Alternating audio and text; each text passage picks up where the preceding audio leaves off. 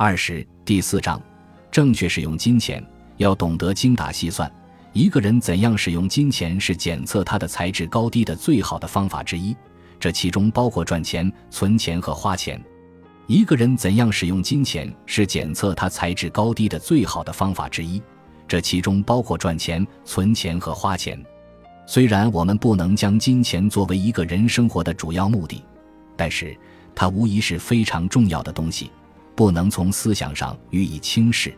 在实际生活中，从很大程度上而言，金钱是获得感官快乐和社会福利的手段。事实上，如何正确的使用金钱与人性中的一些最优秀的品质紧密相关，例如慷慨、诚实、公正和自我牺牲精神。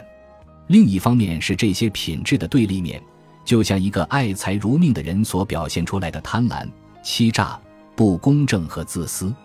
有的人滥用和错用了金钱这一手段，从而产生了浪费、铺张、挥霍、奢侈等罪恶。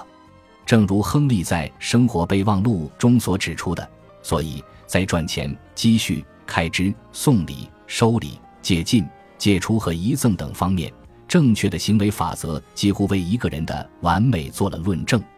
人人在世俗的环境中都尽力追求舒适，金钱满足人的肉体需要，这种需要是发展人性中更完美的方面的必要条件。它也为家庭的发展提供了物质基础。假如没有这些物质基础，那就如圣经所说的，这个人会比不信教的人更坏。在现实生活中。教育是我们实现合理用钱这一目标的必要条件。教育能激发我们的自尊感，从而使我们变得精明强干，培养出耐心、坚韧等美德。除了精明能干、谨慎稳重之外，我们还必须考虑周全，眼光不能短浅。不仅要考虑眼前，还能安排未来。同时，我们还必须具有克勤克俭、毫不利己的个人品格。约翰·斯特林指出。教师本人自我克制的最坏教育，也强于教师自以为是而不知节制的最好的教育。罗马人则用美德来命名勇气，勇气存在于人的肉体，而美德存在于人的灵魂。有自知之明就是最崇高的美德。因此，为了长远的利益而牺牲当前的享乐，是自我克制的最后一课。这些艰难的课程，自然是期望人们发挥他们所赚的钱的最大价值。然而，很多人习惯于用赚来的钱挥霍浪费，很快他们便陷入被动，只得过省吃俭用的生活。我们周围有很多这样的人，平日贪图享乐，挥霍无度，不久就发现自己囊中羞涩，生活难以为继。正是由于这个原因，社会上出现了一些穷困潦倒、生活凄惨的人。有一次，伦敦市市长约翰·拉塞尔在接见一个代表团的代表们时，谈到了国家向工人阶级征税的问题。后来，这位市长发言说：“你们完全可以相信，政府对工人阶级征收的赋税绝对不会超过他们在酗酒方面的支出。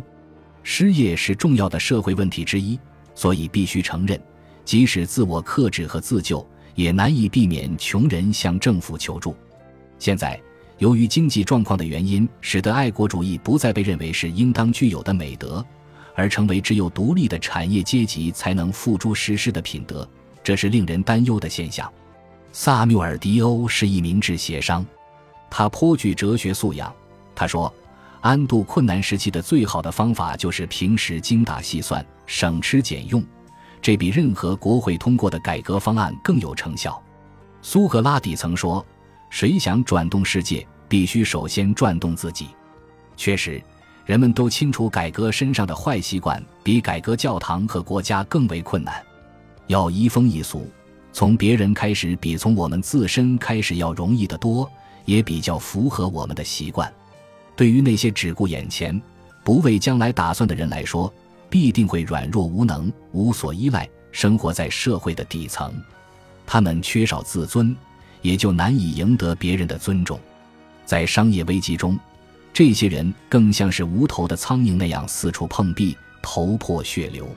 那些平时从不积攒钱财的人们，在突遭大难时可能会得到别人的怜悯，但这于事无补。因为如果他们想想将来妻儿老小的命运，他们会感到不寒而栗。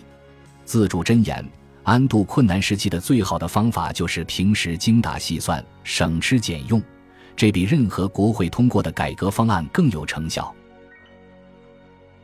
本集播放完毕，感谢您的收听，喜欢请订阅加关注，主页有更多精彩内容。